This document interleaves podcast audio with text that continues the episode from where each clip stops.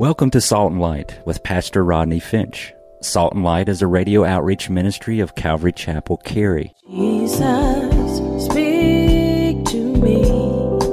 Open your word and reveal your heart to me. Salt and Light is a series of verse by verse studies through the Bible, focusing on its practical application to our everyday lives. Salt and Light is recorded live at Calvary Chapel, Cary in Apex, North Carolina. Stay tuned. At the end of the program, we will give you information on how to contact us, so be sure to have a pen and paper ready. Today, Pastor Rodney will be teaching from the book of Matthew, chapter 15. So grab your Bibles and follow along. Now, with today's teaching, here's Pastor Rodney. Boy, do I love this text. It's a beautiful text. And gosh, it's so wonderful to study the Word of God. Amen, saints? Because you just see stuff and you get blessed by stuff. You know, as I was uh, preparing for this Bible study, I revisited all of my, my Bible studies. Do you know that, now I told you when we first started this study, that we were going to be going through the book of Matthew, and I told you we probably have about 85 Bible studies before we finish the entire book. You remember I told you that? Raise your hand if you do. Okay, raise your hand if you're breathing. All right, good. Okay, good. There's someone dead right there. Would you uh, resuscitate? Um, and so I told you, I told you 85 Bible studies. Well, get this. Matthew chapter 15, this, this last part, actually, it's not the last part, but Matthew 15, this is our 60th Bible study in the Gospel of Matthew. So I think we're going to exceed that 85 Bible study thing and we'll probably be in Matthew until the second coming of Jesus. And uh, so, oh well. Um, but, you know, here we're talking about great faith, and the Bible has a lot to say about faith. Got a pen? The Bible has a lot to say. Got a pad? A lot to say about faith. The Bible talks about weak faith. The Bible talks about dead faith, strong faith, precious faith, common faith, unphony faith. That would be unfeigned. The Bible uses the word. Working faith, obedient faith, the gift of faith. Hey, the Bible talks about demon faith. Demons have faith? Absolutely. So the Bible has a lot to say about faith. There's many kinds of faith, but in our text, Jesus is talking about a woman who had great faith. Look at Matthew 15 verse 28. Then Jesus said to her, O woman, great is your faith. I like that. Do you know this is the second time and the last time that Jesus will use this phrase, great faith? Talking here to a Gentile woman. Talk more about her in just a minute. And the other time he used this word great faith, he was talking to get this, a Gentile man both times he said these people had great faith, they were both to Gentiles. The other time was in Matthew chapter 8. You remember the, the Roman centurion. He came and he said, Jesus, he said, I've got a servant who's paralyzed. And, and he said, he said, you can, if you just speak a word, he said, remember, he said, Jesus, he said, I understand authority. He said, because I'm a, I'm a man under authority. So I understand authority. And Jesus, you have the authority. Jesus, if you would just speak a word and my servant shall be healed. And Jesus said, I have not found so great a faith in all of Israel. Not found this kind of faith in all of Israel among my own people. Two times in the Bible, Jesus says great faith, and he says both times to a Gentile he's going to talk about great faith to a Gentile woman who came to him with great faith. We're going to talk about three things and how she came to him. Number one, she came to him in desperation. Got a pen? She came to him in desperation. We're going to find that in verse 22. She came in desperation. And then she also came in adoration. You'll find that in verse 25. And then she came to him in humiliation in verse 26 and 27. She came in desperation, she came in adoration, and she came in humiliation. That's what we're going to talk about this morning. Matthew chapter 15. Pick up our study in verse 21. Saints, if you're there, say amen. Then Jesus went out from there in verse 21, and he departed to the region of Tyre and Sidon. And behold, a woman of Canaan came from that region, and she cried out to him, saying, Have mercy on me, O Lord, son of David. My, does, my daughter is severely demon possessed. And he answered her, This is interesting, not a word. And his disciples came and urged him, saying, Send her away, for she cries out after us. But he answered and said, I was not sent except to the lost sheep of the house of Israel. And then she came and she worshiped him, saying, Lord, help me. Would you underline that? And that's beautiful. Lord, help me. But he answered and said, It is not good to take the children's bread and to throw it to the little dogs. And she said, Yes, Lord, yet even the little dogs eat the crumbs which fall from their master's table. And then Jesus answered and said to her, O woman, great is your faith. Let it be, do- let it be to you as you desire. And her daughter was healed that very hour. Stop right there. Give me your attention. Last week, if you were with us, you know, we left Jesus rebuking the scribes and the Pharisees who had come to interrogate him because the disciples didn't wash their hands according to the tradition of the elders. Not according to the tradition of God, but according to the tradition of the elders, the disciples did not wash their hands. And so they came to give Jesus a hard time about that. Needless to say, Jesus is not making any friends about this time. Matter of fact, the hostility is growing. And so Jesus leaves the area of Galilee and he went, notice in verse 21, to Tyre and Sidon. And when he arrives there, a woman comes to him for the healing of her daughter. Now, Tyre and Sidon, two Phoenician cities, pagan cities, 50 miles northwest of the Galilee along the coast. This is complete Gentile area. Today on your map, it is modern day Lebanon. This is an area where the Jewish people hated anyone from this area.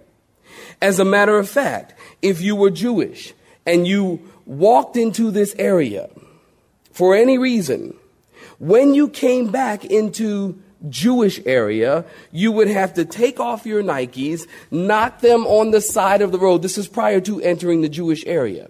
Knock it, knock off the dust off of your shoes, put them back on, and then keep walking.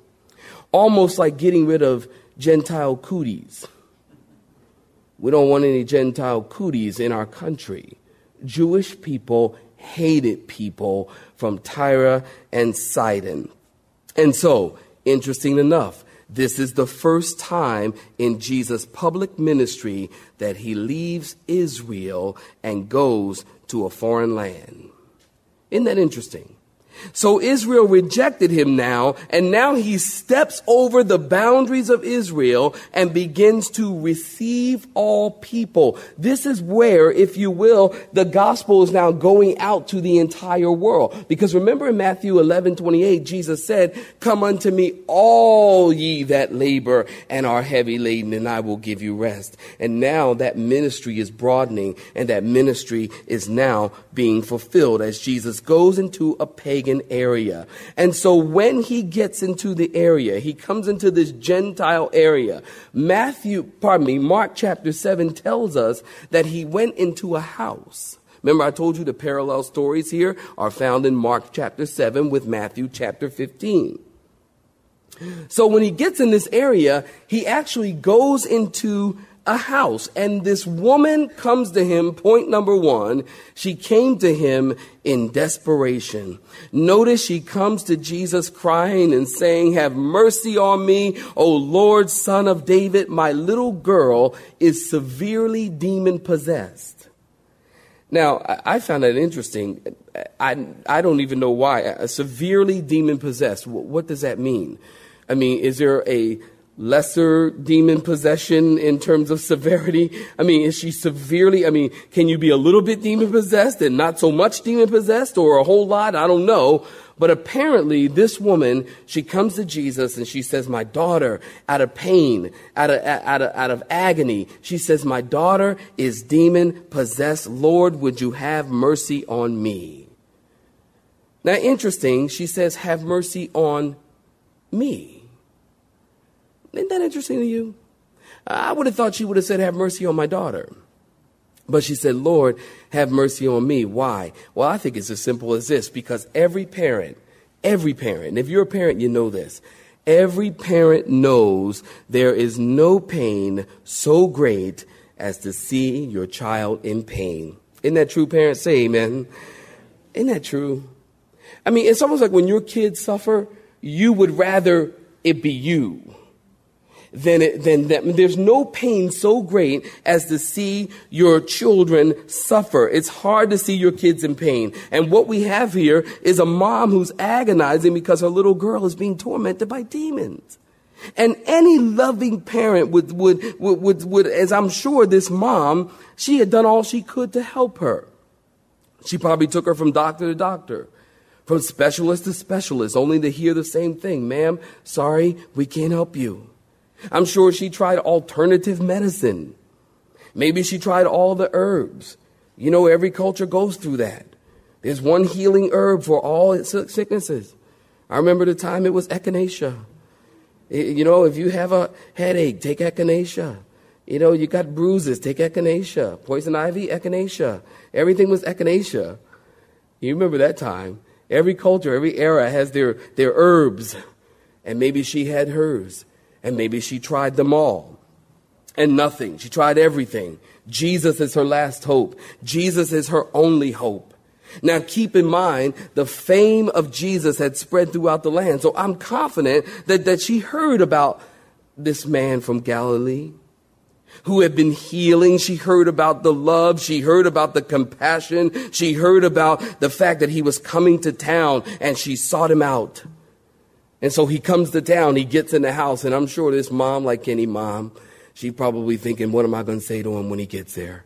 When I get to him, what am I going to say? She probably is headed. Remember, we're 50 miles northwest of Israel. And she's probably headed toward him. And she probably is thinking, how am I going to say it? She's probably rehearsing it.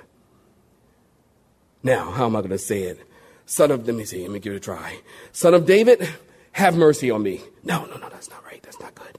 Uh, maybe a son of David, have mercy on me. No, no, that's too much. That's over the top. No, he won't hear me there. Oh, wait, let me try it again. Maybe, uh, son, son of David, have, she's like any mom. I need healing. I need help. I need hope for my children. And finally, she gets there and she's standing outside. And with all the emotion she has, I'm sure she blurted out, Son of David, have mercy on me. And then, did you notice the text? Jesus ignored her. What? He ignored her. Now, understand something. This woman had every reason not to come to Jesus. You know, people say, well, I don't come to him for this reason, and I don't come for that reason, and I don't come to Jesus for this, that, and the other. Listen, this woman had every reason not to come to Jesus. First of all, her sex was against her. She was a woman. The Orthodox Jews, get this, they taught and they used to pray daily. God, I thank you I'm not a Gentile, a dog, or a woman. And that's what they would pray. We would not pray that these days. Right, fellas? Amen. Yeah, amen. But in those days, women were considered property. Feminist today they accuse Christianity of being hostile toward women. Do you know that Jesus has been the greatest liberator of women and the greatest elevator of all people? Say amen if you knew that. And I'm amazed at how many people they, you know, well, Jesus is against women and Paul, that male chauvinist pig.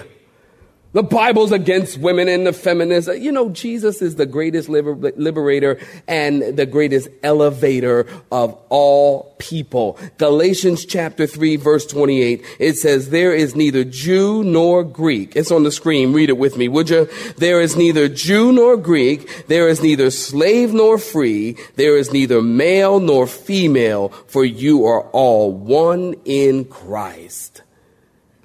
Man, I love that because the Lord lifts up people. The Lord elevates people. The Lord frees people. There's no difference. That's why I love this church. I tell you all the time. Because in this church, I see that there's neither Jew nor Greek. There's neither male nor female. There's neither black nor white. There's neither barbarian or Scythian, as other scripture says. We are all one in Christ. And that's what I love about Calvary Chapel the most, is that there's all kinds of folks at this church black people, white people, Italian people, uh, uh, Hispanic people, Asian people. There are all kinds of people here. And that's what the kingdom of God should look like. Amen, saints?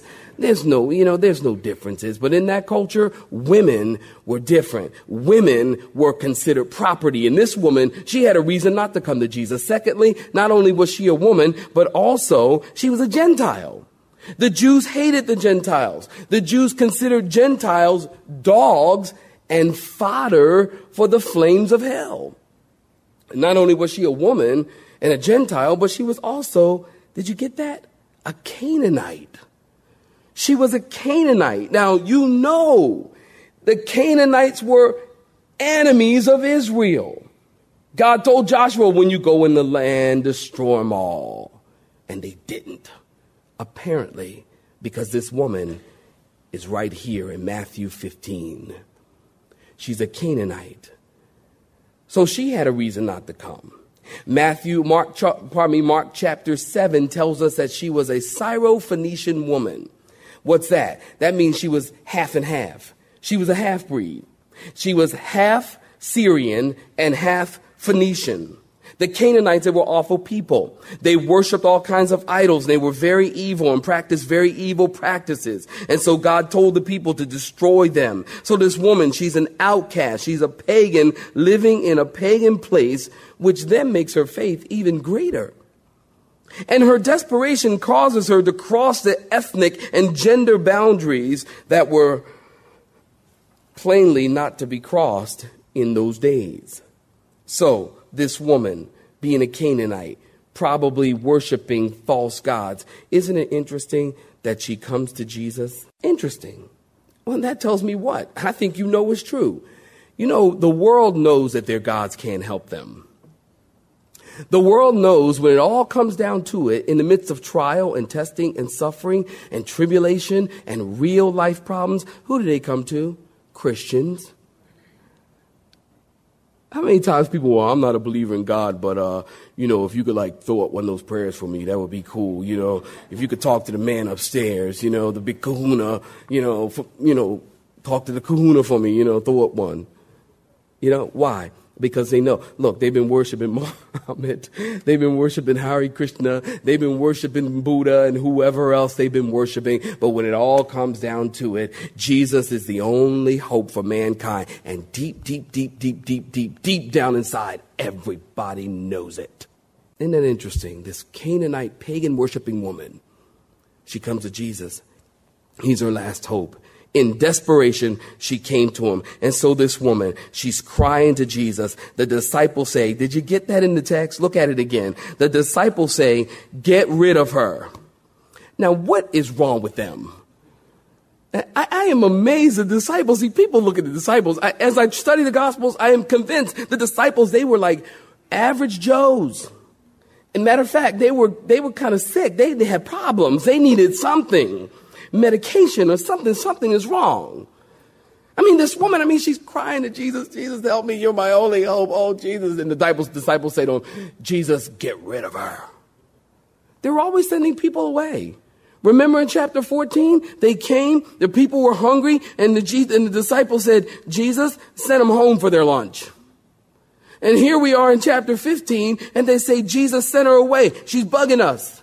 She's getting on our, on our nerves. She is a pain to us. And Jesus turned notice to them and said, I was sent to the lost sheep of the house of Israel. And, and notice, I believe this woman probably standing there, she probably heard what Jesus said to his disciples. She probably heard that. I've come to, to Israel first. And so she's thinking, man, I'm a woman, I'm a Gentile, I'm a Canaanite, I'm living in a pagan territory. I've asked for help. He doesn't answer. And now the disciples, they say, get rid of me. And now he says he's only come for the lost people of the house of Israel. So she's probably feeling a bit discouraged right now. But notice her persistence. Point number two, she came to him in adoration. Look at verse 25 again. She came and worshiped him and said, Lord, help me. Did you notice at first she appeals to Jesus as the son of David, which is a messianic title used by the Jews? But now she says, Lord, Master. Notice she's not saying Messiah. She's saying, Master. In other words, she's saying, Lord, listen, I don't need to be blessed like the Jews. I just need a touch from your hand on my life. And with tears streaming down her face, she said, Lord, help me. This is a beautiful, beautiful prayer, and this is real worship and real adoration. You know, someone once said, the demon drove her to Jesus, so she parked at his feet. Don't you love that? The demon drove her to Jesus and she parked at his feet. This is real prayer. This is real spiritual, deep theological prayer. Lord, help me. Doesn't that sound like Peter on the water? You remember? He said, Lord, save me. You see, prayer does not have to be a, a lot of deep spiritual, spiritual theological words. You know, the strength of prayer is not in the length of prayer. The strength of prayer has nothing to do with the words. It has nothing to do with the position of your body. I know when we were kids, you were all taught to pray. When you pray, get on your knees, put your hands together like this, and talk to Jesus. And we grow up thinking, well, we got to be on our knees with our hands like this and talk to Jesus. And that's not what the Bible says. Man, the Bible says, hey, you can pray anytime. You can pray standing, sitting, driving. Just don't close your eyes. You can pray anytime, anywhere, any place. And, and, and God hears you. And notice the simple prayer Lord, help me. You see, when you need the Lord, don't worry about the proper presentation or the right words. God doesn't speak in the King James English. If you knew that, say amen. You know, people get caught up in, you know, Father, we thankest thee as thou beholdest the cries of all thine creation. And so in your benevolence, magnificence, in the splendor of whoest thou art, have mercy upon my situation. Like, well, no wonder nothing's happening. God's got to move on. I mean, he's in. How about, Lord, help me? How about that? And the Lord will help you. There's no formula. There's no right position. Don't worry about the formulas. Be concerned with worship and adoration because worship works where formulas fail. Amen, saints? Worship works. And Jesus comes, j- just as this woman, she comes to, to Jesus in simplicity, not in rituals and not in religion and not in churchianity. Churchianity there's a right way to pray and a wrong way to pray. No, she said, Lord, help me. And Jesus said, it's not right to take the children's bread, Israel, and give it to the dogs. Now, is Jesus calling this woman names? Is he calling her names? I don't think so. You know, you know this. As times change, words change. You know, I remember when I was coming up as a kid, I remember that, um, and, and these were people that, that, that I hung around with. I would never say this, but, but they would look at a girl who was not cute and they would call her a dog. Now, I would never say that. I have never said that. That was them. You understand, right? so they call her a dog. And, and so now times change. Things change. People change. And today, the word dog is a common greeting. I mean, today, the word dog, I mean, people today, I've heard kids say, what's up, dog? Today, now, the word dog, I'm just amazed at how the words change over time. You have been listening to Salt and Light, a radio outreach ministry of Pastor Rodney Finch and Calvary Chapel Cary, located in Apex, North Carolina. Join Pastor Rodney Monday through Friday at this same time.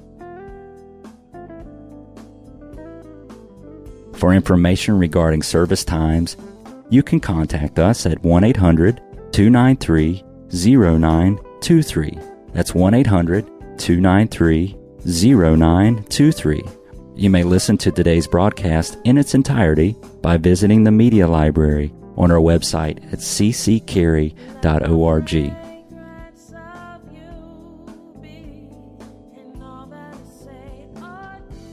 We would like to thank you for tuning in to Salt and Light and pray that you have been blessed. Until next time, may you be salt and light.